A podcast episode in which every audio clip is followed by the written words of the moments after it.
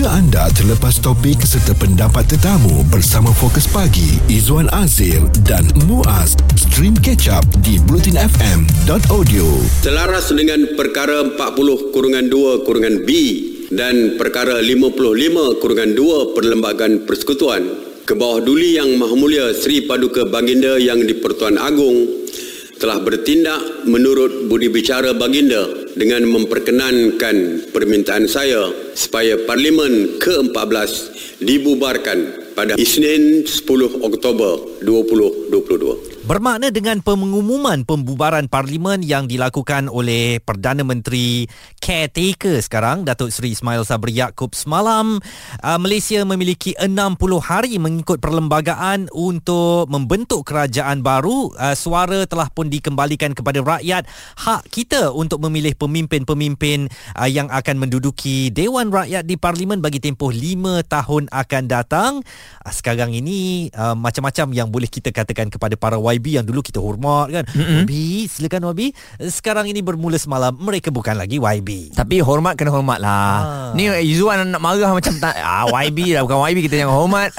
bukan macam kan? tu maksud saya. Ha. Kadang-kadang kita ni berlebih-lebih pula tau. Sepatutnya kita pilih dia untuk ha. dia bertugas kepada kita. Yelah. Tetapi dalam masyarakat kita ni kita Memang pilih pada YB ha. Ha. kita pula yang targetkan kursi dia duduk YB please. Sebab nama YB. yang berhormat tu. Sebab yeah. tu ada satu time nak tukar benda tu kepada yang berkhidmat. Ha. Jadi bila yang berkhidmat tu ialah lebih kepada kita menghormati tapi tidak uh, terlampau berlebih-lebihan. Tapi dalam keadaan sekarang ni Zuan, um, bila kita lihat oleh kerana keadaan uh, politik kita yang tak stabil, uh, mungkin ramai yang marahlah sebab kita tahu keadaan banjir yang telah pun melanda beberapa buah negeri uh, itu merupakan antara masalahnya apabila parlimen telah dibubarkan. Tapi kalau kita lihat juga sebenarnya sebagai seorang Perdana Menteri lah, eh, cuba Izzuan bayangkan, uh, kita ditekan di key kanan, depan dan juga belakang keadaan ekonomi ataupun politik kita yang tak stabil. Hmm. Jadi da- dari malas nak menjaga semua hati ni, baik kita bubar aja parlimen dan uh, rakyat pilih. Lagi lebih senang. Uh, keadaan politik kita sangat tak stabil hmm. eh. Macam mana sebuah kerajaan nak berfungsi bila kau duduk dalam jemaah menteri yang sama-sama,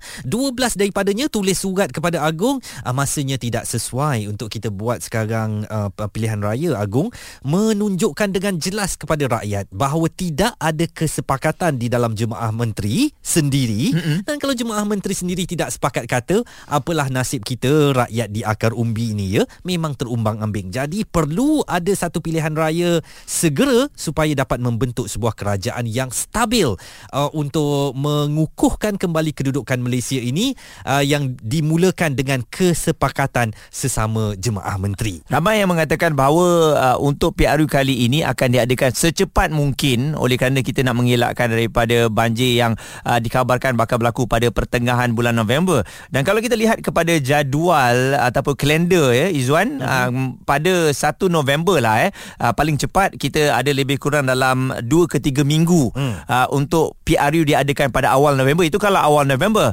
dan ramai yang menyatakan berkemungkinan ianya akan jatuh pada pertengahan November kerana ada masa untuk SPR uh, menentukan tarikh untuk kita penamaan calon dan juga uh, pilihan raya ke-15. Kalau kita mengimbas kembali pilihan raya umum ke-14 parlimen dibubarkan pada 6 April April 2018 mm-hmm. uh, lebih daripada 30 hari atau lebih daripada sebulan kemudian baru PRU diadakan iaitu pada 9 uh, Mei 2018 dan uh, ini menunjukkan tempoh masanya sebulan lebih sikit hari lah ya.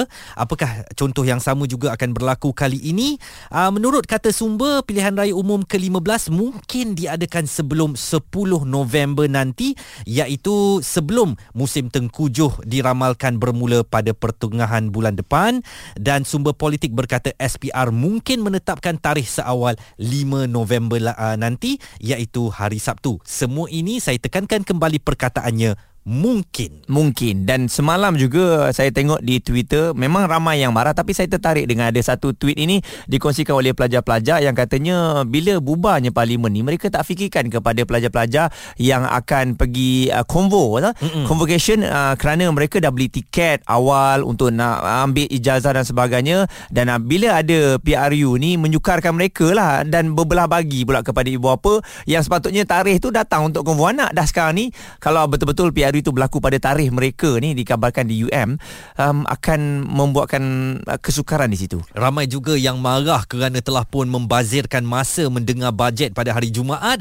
Hanya untuk pada hari Isninnya kemudian parlimen dibubarkan. Dengan pertanyaan kalau kau nak bubar kenapa kau bentang juga bajet tu? Tak ada pedahnya pun sebab takkan ke mana-mana bajet tu menjadi sedap halua telinga sajalah. Penjawat awam dapat ini mereka yang beranak tahun depan dapat 500 dan sebagainya. Sekarang itu masih tinggal mimpi sahaja kerana tidak ada sebuah kerajaan yang boleh menunaikan bajet berkenaan. Kita nak tanyalah kepada awak semua. Uh, elok ke kerajaan bubar parlimen sekarang ni uh, dan boleh ke wajar ke pilihan raya dijalankan dalam masa hujung tahun begini? Izwan Azir dan Muaz di Catch Up Bulletin FM. Parlimen dibubarkan bila jangkaan tarikh pilihan raya. Kalau anda perasan dalam masa beberapa minggu ni kita penat berteka-teki. Hmm. Ha, bila nak bubar parlimen, bila dah bubar parlimen, bila pula nak pilihan raya dan tarikh yang telah pun uh, ditetapkan belum ada lagi Izwan sebab um, kita tak tahu semuanya terpulang kepada SPR tapi tiba-tiba saya dah dapat WhatsApp. Oh. Wah, dah ada dah. Dia cakap apa? Tarikh bubar 10 Oktober, tarikh penamaan calon 22 Oktober, tarikh mengundi awal 1 November, tarikh mengundi 5 November. Sebenarnya ini adalah tarikh yang uh, tersebar di media sosial semalam. Mm-hmm. Ada seorang wanita ni pengguna media sosial yang akhirnya saya terpaksa mute-kan dia sebab dia letak situ dan dia balas bawah tu ini confirm, ini confirm. Wah, Wah kau siapa Hebat, kan? Eh? Kau nak cakap macam uh, mendahului daripada SPR pula. Jadi sorry cik, saya uh, cik ni saya mute kan sebab saya tak sukalah benda-benda yang nak disebarkan spekulasi tanpa asas ini sahaja. 60 hari daripada sekarang bila agaknya anda rasa pilihan raya umum akan diadakan? Kita nak bersama dengan um, fellow kerusi institusi Raja-Raja Melayu UiTM dan penganalisis politik saudara Mujibu Abdul Muiz pada telahan awak lah kepada apa mangkuk hikmat uh, sakti ni tengok telek-telek tu kan Mm-mm. bila awak rasa-rasa nampak tarikh pilihan raya kita ni Mujibu saya suka apabila ramai yang memberikan spekulasi dan apa tu kuat pula mengatakan bahawa ini adalah yang benar ya Mm-mm. sedangkan kita telah menjalankan 14 kali pilihan raya dan sepanjang 14 kali itulah kita faham bahawa sistem pilihan raya tentang tarikhnya itu hanya boleh ditentukan oleh SPR tetapi uh, ialah uh, nama pun uh, boleh berspekulasi kan. Uh, macam tarikh lah yang Wan, ya, yang diberikan. Ada yang kata 5 hari bulan 11 lah 8 hari bulan 11 lah uh, 30 bulan 10 lah. Jadi macam-macam. Mm. uh, uh, sudah tentulah kita sebagai pemerhati politik uh, kita tidak boleh memberikan tarikh kerana kita tidak ada akses kepada itu tetapi uh, mengikut perlembagaan uh, selepas saja dibubarkan dan pada hari ini barangkali kita akan memperoleh read daripada uh, yang dipertua Dewan Rakyat uh-huh. kerana yang bubar parlimen tu bukan terbubar parlimen semua yang bubar tu Dewan Rakyat sahaja uh-huh. Dewan ada dan sudah tentulah yang di Pertuan Agong sebagai punca kuasa tertinggi di Dewan Parlimen itu masih lagi ada dan uh, masih lagi berfungsi ya badan legislatif kita itu masih lagi berjalan. Jadi mengikut perlembagaan kalau pada ini apa tu yang di Pertuan Dewan Rakyat itu mengeluarkan writ uh, notis bahawa parlimen itu sudah pun dibubarkan uh-huh. maka SPR mengambil alih daripada situ dan SPR lah yang akan menentukan mengikut pada perkiraan mereka dengan mengambil kira persediaan jentera uh, pertimbangan-pertimbangan lain ya. Kalau kita perhatikan ada pertimbangan kerana kita ada uh, satu Dewan Undangan Negeri yang kosong sejak tahun 2020 masih lagi tidak diisi di Dun Bugaya sempurna Sabah uh, maka akan ditentukanlah tarikh pada ketika itu. Tetapi sudah tentulah tidak akan melebihi 60 hari daripada tarikh pembubaran. Maka kalau 60 hari itu sekarang uh, 11 hari bulan 10, jadi kita boleh jangkakan sehingga uh, bulan 12 lah. Mm-hmm. Itu, itu tarikh yang kita kita katakan akan berlaku tarikh umum kelima. Dan Mujibu, mungkin kalau kita tarik ke bulan 12 tu terlampau lama sangat uh, risau keadaan banjir ketika itu melanda negara kita. Uh, setahu Mujibu lah eh, pilihan raya hmm. yang paling cepat uh, pernah diadakan apabila uh, apa dibubarkan parlimen. Uh, bila agaknya? Berapa lama tarikh yang diambil tu ataupun tempohnya? Ya, sepanjang pengamatan kita Wan ya. Uh, tarikh pilihan raya yang terpanjang itu adalah pada PRU ke uh, 12 kalau tak silap ya. Mm-hmm. Uh, itu mengambil masa lebih kurang 30 hari ataupun sebulan. Okay. Dan yang cepat itu PRU ke uh, tahun 1999 ya dia mengambil masa lebih kurang 2 minggu untuk dilakukan. Jadi memandangkan kita berada pada musim tengkujuh uh, saya menjangkakan barangkali uh, dalam tempoh uh, kalaulah kita menjangkakan penamaan calon itu berlaku paling cepat seminggu selepas apa nama parlimen ini dibubarkan bergantung pada rate dan juga notis kekosongan yang diterima oleh SPR pada pagi inilah. Kalau hmm. dapat cepat mungkin dua minggu dan sudah tentulah. Kalau kita menjangkakan monsun sudah semakin hampir bulan 11 itu kalau dijangkakan awal November maka tempoh dua minggu lah daripada tarikh apa tu penamaan calon itu ini ini barangkali yang paling cepat lah uh, kita boleh jangkakan. Kerana jelas uh, pada ketika ini saya rasa monsun tu sudah sampai ya. Uh-huh. kita tengok uh, banjir di Baling sudah berlaku di Pontian juga sudah berlaku Uh, di Sabah juga katanya sudah banjir hmm. di Miri juga sudah berlaku. Uh, banyak kawasan-kawasan hotspot banjir itu sudah men, uh, apa, sudah mencatatkan paras air melebihi paras bahaya dan yang paling kita merisaukan banjir tradisi yang sering berlaku di pantai timur di kawasan-kawasan yang lazimnya banjir pada musim tengkujuh ini sudah berlaku juga di Kuala Lumpur ni Wan ya? Betul. Jadi kita risau tu uh, kerana ini kalau diperhatikan kawasan-kawasan ya, bandar seperti Shah Alam, Kuala Lumpur ya uh, kalau banjir lah kita kata berkali akan mencatatkan retak pilihan raya kerana bukan saja mereka-mereka yang mengundi di kawasan bandar ini tapi juga mereka yang barangkali akan berangkat pulang mau membuang undi di di di kampung masing-masing itu barangkali ter terhilang motivasi dia disebabkan uh, kawasan dia sendiri banjir. Jadi ini yang merisaukan kita lah kalau dibuat uh, sedikit lewat ataupun sudah menghampiri musim tengkujuh yang yang barangkali saya rasa akan berlaku cepat sebelum itu musim itu tiba.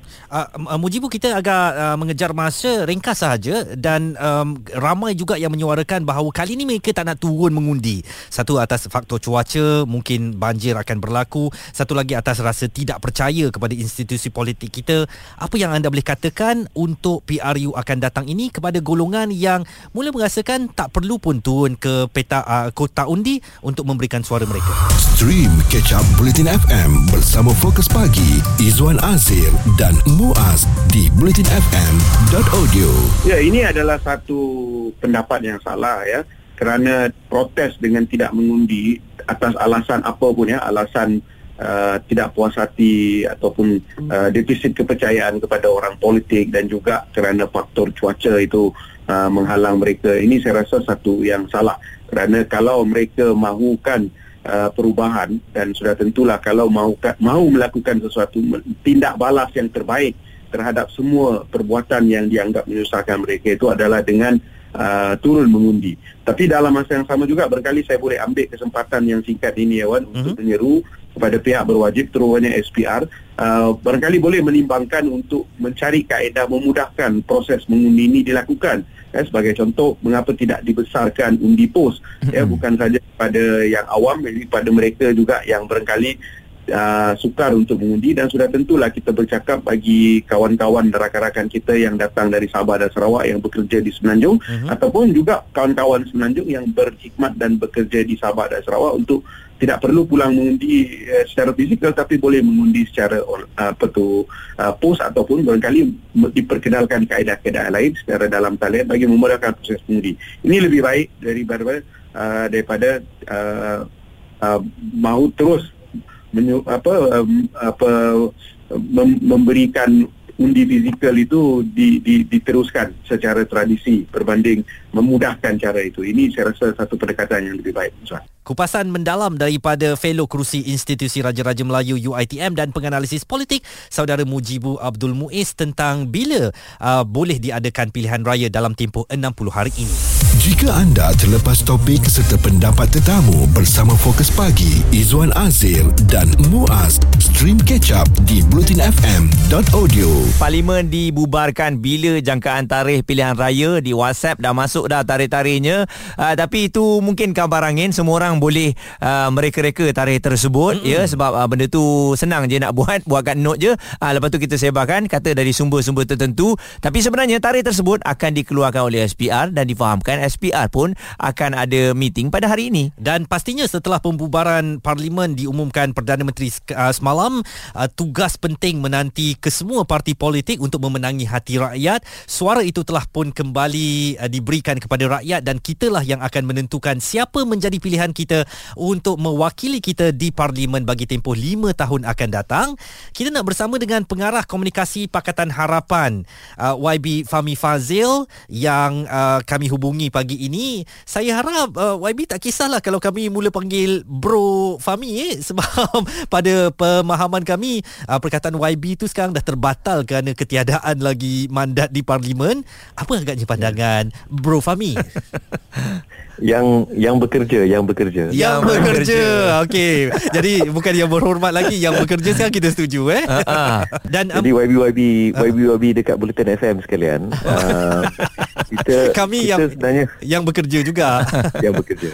Jadi uh, kami mantan ahli parlimen uh, parlimen ke-14 ya. Um, merasakan sebenarnya memang dah dijangka perkara hmm. ini akan berlaku dan uh, yang menarik sebenarnya adalah siri kenyataan dari Istana Negara yang memberi sedikit bayangan apakah mungkin perkara-perkara tertentu yang berlaku uh, sehingga menimbulkan keadaan seperti ini. Hmm. Apapun kita dah masuk satu fasa yang sangat menarik. Jangkaan saya kurang daripada 60 hari dari sekarang kita akan bentuk sebuah kerajaan yang baru. Hmm. Sebuah kerajaan yang baru akan terhasil daripada uh, proses uh, pilihan raya umum Uh, dan kemungkinan besar berdasarkan sekurang-kurangnya kenyataan dari Istana Negara uh, tuanku yang di-Pertuan Agong ingin melihat uh, PRU ke-14 ni PRU ke-15 ni selesai sebelum mula uh, musim banjir dijangkakan uh, seawal November. Jadi memandangkan hari ini dah dah masuk 11 hari bulan Oktober, mm-hmm. mungkin kurang sebulan kita akan uh, masuk ke hari mengundi um, saya saya jangkakan um, keadaan politik akan uh, bertambah panas uh-huh. tapi masa yang sama ramai di kalangan 18 tahun terutamanya 18 ke 21 tahun mungkin belum tahu yang sebenarnya mereka telah didaftarkan secara automatik. Hmm. Maksudnya tak payah pergi pejabat pos, tak payah pergi ke SPR, tak payah buat apa-apa. Nama anda telah didaftarkan secara automatik dalam daftar pemilih dan hanya pergi ke website SPR uh, boleh semak di mana tempat mengundi semudah itu sekarang sebab oh. kita telah luluskan pindaan perlembagaan yang membuatkan uh, pendaftaran secara automatik. Hmm. Itu yang saya risau takut ada yang terlepas pandang dan salah pergi ke tempat untuk mereka mengundi. Tapi bagaimana pula ni ada katanya nak boykot PRU 15 kerana mereka dah uh, letih dengan apa yang berlaku ni pada pandangan YB. Ya, saya saya jangkakan um, desakan untuk mengadakan PRU uh, ke-15 musim banjir ni hanya datang dari satu parti. Semua parti yang lain tak ada satu parti yang lain pun yang bersetuju dengan dengan uh, PRU pada waktu ini hmm. ya sebelum sebelum ia diperkenan oleh tuanku yang di-Pertuan Agong.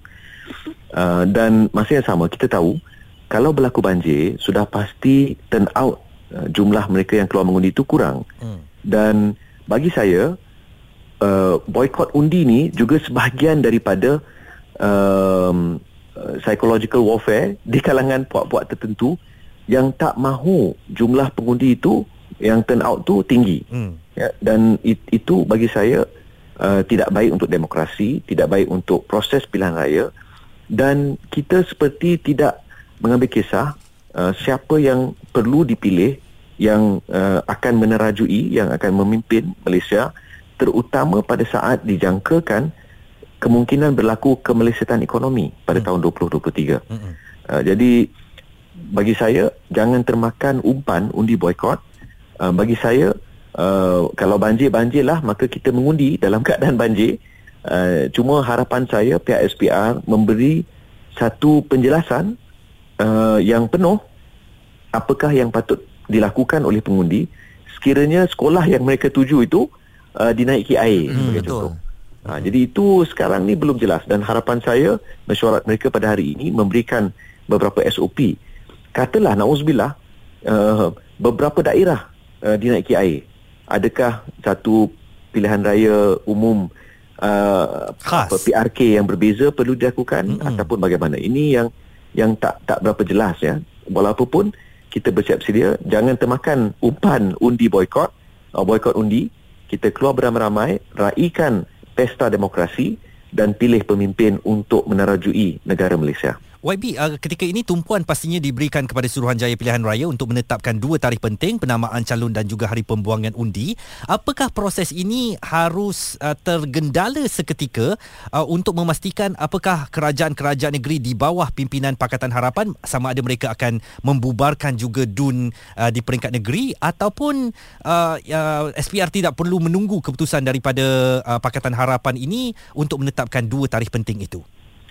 Um, saya jangkakan uh, kebanyakan negeri lain berkemungkinan tidak akan mengadakan uh, pilihan raya, uh, tidak akan membubarkan DUN masing-masing. Hanya segelintir sahaja, mungkin tiga ataupun empat. Itu jangkaan saya.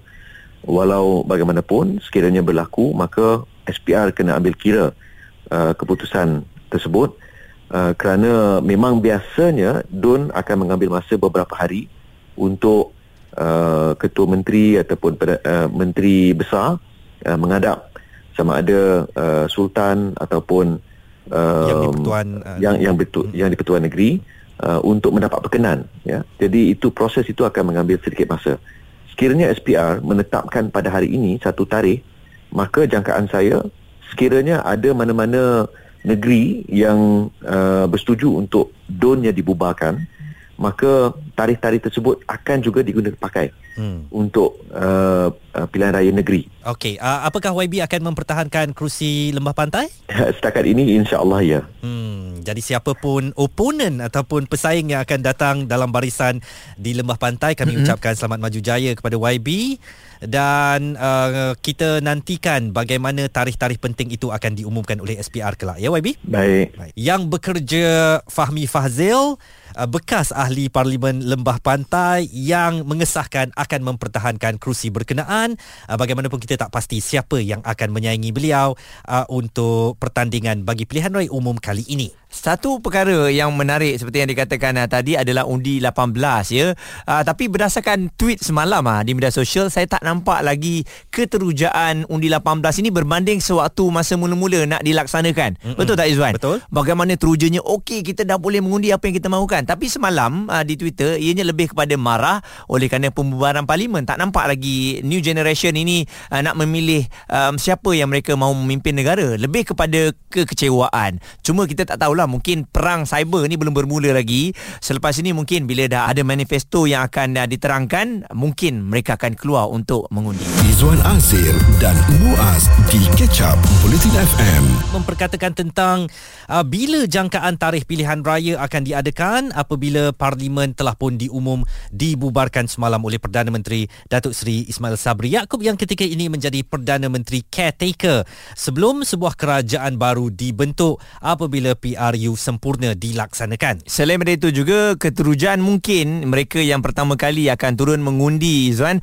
Walaupun pada dasarnya ramai yang terkejut lagi uh, ya kita memikirkan mengenai berkemungkinan tahun hadapan. Tapi tiba-tiba pada tahun ini dan saya jangkakan juga boleh jadi tiba-tiba dalam masa 2 3 4 minggu ini akan ada pilihan raya dan persoalannya adakah mereka yang akan mengundi untuk undi 18 ini pertama kali dah bersedia untuk memilih parti mana yang akan menerajui negara kita. Kita nak bersama dengan pengasas bersama dan uh, pengarah advokasi undi 18 saudara Tarma Pillay. Mungkin uh, Encik Tarma sebelum uh, kepada undi 18 ni saya nak tahu reaksi anda kepada pengumuman pembubaran semalam uh, daripada pihak undi 18 bagaimana sambutan kalian terhadap uh, pengumuman yang dibuat oleh Perdana Menteri semalam. Pertama sekali untuk kita kami memang kita memang sambutlah uh, demokrasi dan kami dah tentu kita memang setuju dengan konsep untuk kembalikan mandat rakyat dan sebagainya kan. Cuma bagi kami kami uh, sedikit risau dengan uh, timing dan juga masa uh, di mana PRU ini diadakan kerana kita pun dah sedar dah tahu uh, hujung tahun ni memang ada monsun timur laut kita pun dah dan seramai yang trauma dengan tahun lepas apa yang berlaku di Selangor dan sebagainya. Cuma kita risau pasal itu sajalah. Kan uh, jadi bagi kita uh, ada sedikit kerisauan tentang bencana yang mungkin berlaku. Tapi dah tentu kita masih optimis kita masih berharap bahawa adanya uh, pelan kesiapsiagaan yang cukup. Dan yang paling utama adalah kita harapkan anak anak muda ramai-ramai keluar undi uh, dan rakyat Malaysia keluar untuk pesta demokrasi kita. Masih lagi uh, stigma mengatakan 18 tahun belum bersedia 18 tahun tidak tahu nak memilih parti yang mana dan lebih mudah lagi 18 tahun ni dia tak ada pilihan parti pun sebab uh, dikatakan parti-parti yang sedia ada ni semua parti-parti orang lama pada pandangan Cik Talma sendiri. Uh, sejujurnya uh, memang ada dalam dalam kalangan budak-budak 18 tahun memang ada variety macam itu. Tapi hakikatnya kalau kita tengok uh, yang lebih tua pun itu sama je. Dan yang tak tahu uh, ramai je. Kalau kita kalau kita pergi ke ke luar bandar kalau kita pergi berkempen dia kalau kita tanya antara orang-orang yang umur 60 tahun 50 tahun apa beza adun dengan MP sama juga.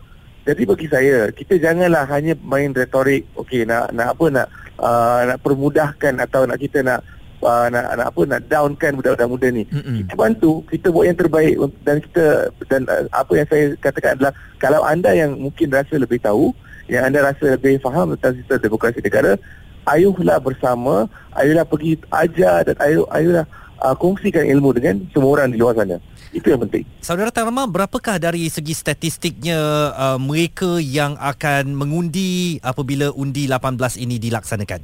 Baik, uh, untuk undi 18 ni, uh, bila dilaksanakan secara penuh pada Januari 15 uh, awal tahun ni, um, ada penambahan 5.8 juta pengundi baru. Wow. Uh, 1.2 juta adalah golongan 18 ke 20 tahun. Uh-huh. Manakala uh, majoriti besarnya yang lain adalah uh, iaitu 4.6 juta adalah golongan 20, 21 tahun dan ke atas. Hmm. Maksudnya sampai ada yang 50-60 tahun yang sebelum ini tidak pernah mendaftar sebagai pengundi, mereka dimasukkan juga uh, dalam 5.8 juta ini. Baik. Tapi yang menariknya, uh-huh. uh, ini menjadikan golongan 18 ke 40 tahun. Kita kira anak muda lah. Dari segi pilihan raya, dari segi SPR, ini blok anak muda 18, 18 ke 40 tahun. Ini menjadikan uh, blok anak muda sebagai blok paling besar dalam um, apa uh, sejarah data pemilik di mana 58% pengundi adalah kini pengundi anak muda. Maka saya berharap anak muda dah tahulah ini kuasa yang ada kerana anak muda kini menjadi majoriti pengundi kan harapnya anak muda akan ambil peluang lah untuk tunjukkan uh, apa uh, kuasa yang ada dan juga uh, keluar mengundi ramai-ramai. Hmm, ini kalau betul-betul mereka sepakat untuk swing satu kali untuk lima apa uh, lima juta lebih ni memang bertukar maksudnya ataupun kerajaan yang yang mungkin anak muda mahukan ni kan? Mungkin boleh ya, perolehi lah ya, betul. Saya saya melihat anak muda kali ini sebagai kingmaker. Bagaimana uh, pendapat anda Ya betul. Uh, uh, sama juga macam uh, seperti PRU, PRU lepas, PRU ke-14, uh, kita dapat tengok bahawa anak muda mempunyai kuasa dan juga peranan yang penting uh, di dalam beberapa negeri uh, di mana swing undi anak muda itulah yang yang menentukan uh, siapa menang siapa kalah. Tapi kita dapat nampak untuk PRU ini uh, kuasa itu lebih menyerlah, lebih besar kerana jumlah dan bilangannya lebih besar kan. Uh, cuma dah tentu um, kuasa uh, kuasa itu uh, hanyalah sekarang potensi kan? Maka yang apa yang saya saran apa yang saya seru pada anak muda adalah keluarlah beramai-ramai laksanakan laksanakanlah tanggungjawab anda pilihlah pemimpin dan kerajaan yang terbaik. Untuk bukan saja untuk diri anda tapi untuk keluarga anda masyarakat untuk negara anda. Itu yang penting untuk saya kan? Dan uh, seperti yang saudara-saudara katakan memang dalam kes ini anak muda mempunyai kuasa sebagai kingmaker kerana kita adalah ada jumlah yang ramai.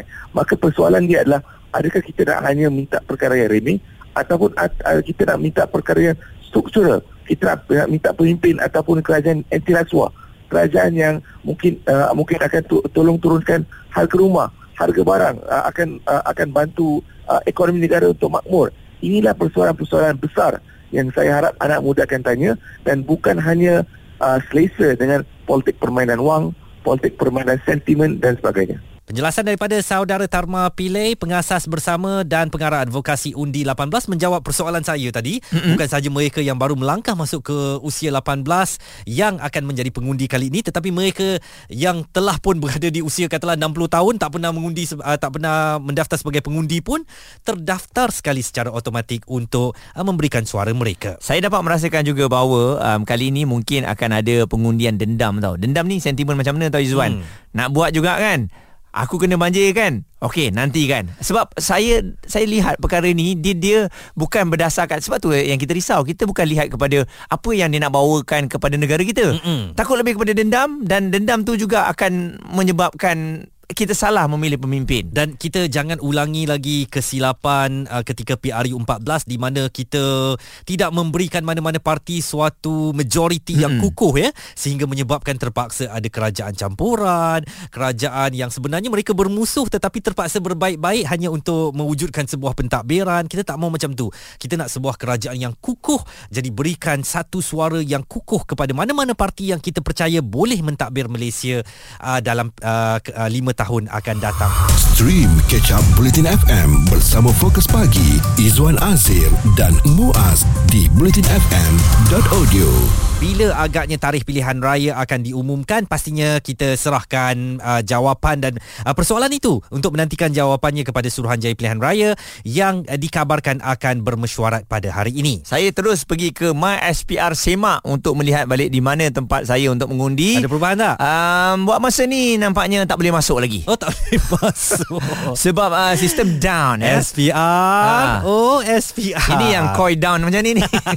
ha, kan sebab yalah secara tiba-tiba mungkin uh-huh. dan uh, jumlah trafik yang ramai saya rasa mungkin, pagi ni semua yeah. tengah check dekat My SPR Semak. Kita harap uh, pihak teknikal SPR akan melakukan sesuatu untuk membolehkan uh, masyarakat memeriksa di mana tempat mereka akan membuang undi. Kalau saya di Parlimen Kota Raja mm-hmm. di Klang, awak di? Saya di uh, Bukit Antarabangsa di Ampang, di, di Ampang. Parlimen Ampang uh-huh. ya. Dun awak Bukit Antarabangsa Betul. ya. Kita ada Lokman daripada Klang. Bagaimana pandangan anda bila agaknya tarikh pilihan raya sesuai untuk dijalankan Lokman? Saya menjadikan sebenarnya saya, saya menjadikan uh, sebelum akhir November lah sebabkan kita menghadapi musim akan dijadukan musim terkujuh harap-harapnya tak berlaku lah musim terkujuh yang teruk pada oh. tarikh tersebut dan sebenarnya pun seharusnya saya mengharapkan semua dun kecuali Johor dan Melaka Sabah Sarawak dia dibubarkan sekali, lah sekali. lah untuk uh, uh, untuk bagi saya pandangan biar padang tu lebih rata hmm. Hmm. Uh, supaya lagi pun tak tak bazi duit lah ya untuk buat 2 3 kali kan. Betul betul sebab nanti macam ada orang kata kenapa perlu undi dua kali. Buang masa kan. Uh, betul. Dan uh, apakah anda rasakan kali ini rakyat Malaysia juga tak boleh bereksperimentasi lah. Yang mana kita kena bagi suara kita untuk mewujudkan kerajaan yang kukuh Luqman. Sebenarnya pilihan kali ni lebih susah nak teka lah siapa yang akan memerintah mentadbir negara ni. Mm-hmm. Uh, mana uh, bukan eksplanasi, maknanya rakyat kena turun juga. By hook, by crook, rakyat kena turun juga. Peluang memang terbuka lah. Sesiapa saja Peluang boleh menang Siapa ya? saja. Kita boleh tak boleh jangka Parti A ke Parti B atau Parti C Kita tak boleh nak jangka. Tapi yang penting Kena turun mengundi Dengan jangka berkat undi. Lepas tu Kita kena seru pada adik-adik kita Yang bawa uh, apa, 18 tahun, tahun tu. Uh, Untuk turun mengundi lah Sebab kita kena fikir Apa kepentingan. Sebab kita Bayar cukai Dan kita perlu menjadi warga negara Yang bertanggungjawab Untuk mengundi pada hari kali ini. Oh mengundi kat mana?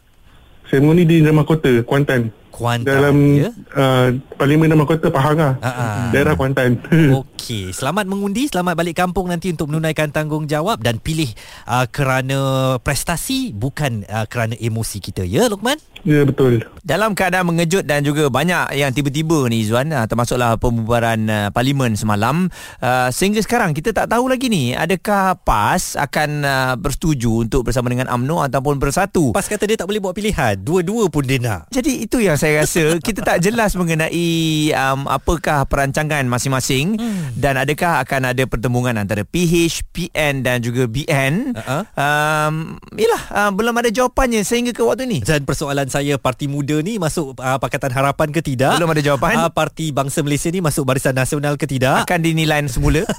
Jadi Sebenarnya banyak juga Di peringkat parti-parti ni Belum dapat jawapannya lagi. Sedangkan tarikh pilihan raya Boleh diumumkan pada bila-bila masa sahaja. Cuma tadi kebimbangan saya bagaimana SPR nak membuat keputusan? Uh, sama ada nak menunggu uh, Dewan Undangan Negeri-Negeri ini turut dibubarkan baru mereka tetapkan dua tarikh penting ini ataupun mereka tetapkan tarikh dahulu dan sekiranya dibubarkan negeri-negeri akan ikut tarikh yang uh, ditetapkan oleh SPR. Dan kami nak ucapkan terima kasih juga kepada semua YB dan juga Perdana Menteri yang hmm. telah pun uh, bertugas berkhidmat sebaik mungkin walaupun dalam masa keadaan yang singkat ini yang baik kita ambil lah ya. Kepada YB saya tak perlu saya terima kasih sebab saya tak pernah nampak batang hidung dia Aduh, pun. dia datang malam-malam. Tak, dia hantar pegawai je. Oh, dia okey. kalau pergi kenduri ke semua pegawai. Macam ni pegawai, dendam pegawai. nampak ni saya cakap ni Ini elemen den- dendam ni. Dendam ni yang saya tunggu Ha-ha. sangat untuk saya terjemahkan di Itulah dia. peta undi nanti. Mm-mm. Nak macam mana saya rakyat? Saya ada kuasa Sila apa? sila. Undi awak undi awak. Izwan Azir dan Muaz di Catch Up Bulletin FM.